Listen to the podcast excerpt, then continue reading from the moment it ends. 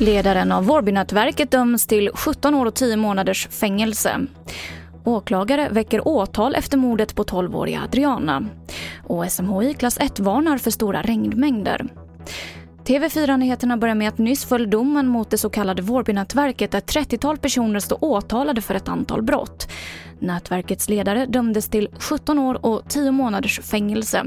Ytterligare 26 personer dömdes för allvarlig brottslighet och det lägsta straffet där är 6 månader. Vi hör Göran Nilsson som är ansvarig domare i målet. Och det här är då ett mycket komplext mål som rör då svåra kan man säga bevisfrågor. Stor del av bevisningen har utgått, eller utgjorts av krypterade meddelanden i Encrochat. Sen är det också så att det är många inblandade i målet under varje åtalspunkt, vilket har varit kan man säga, en mycket grannlaga uppgift att då bedöma vilket ansvar de åtalade har haft.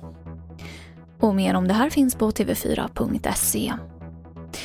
Tre personer åtalas för synnerligen grovt vapenbrott efter mordet på 12-åriga Adriana förra sommaren.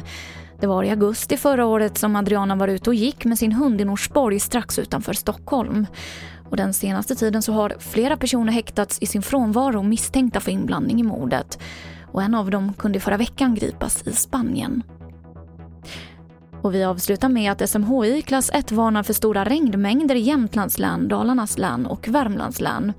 Fjällområdena är undantagna varningen och varningen betyder bland annat att det finns en risk för stora vattensamlingar, överfyllda dagvattenledningar och översvämmade källare.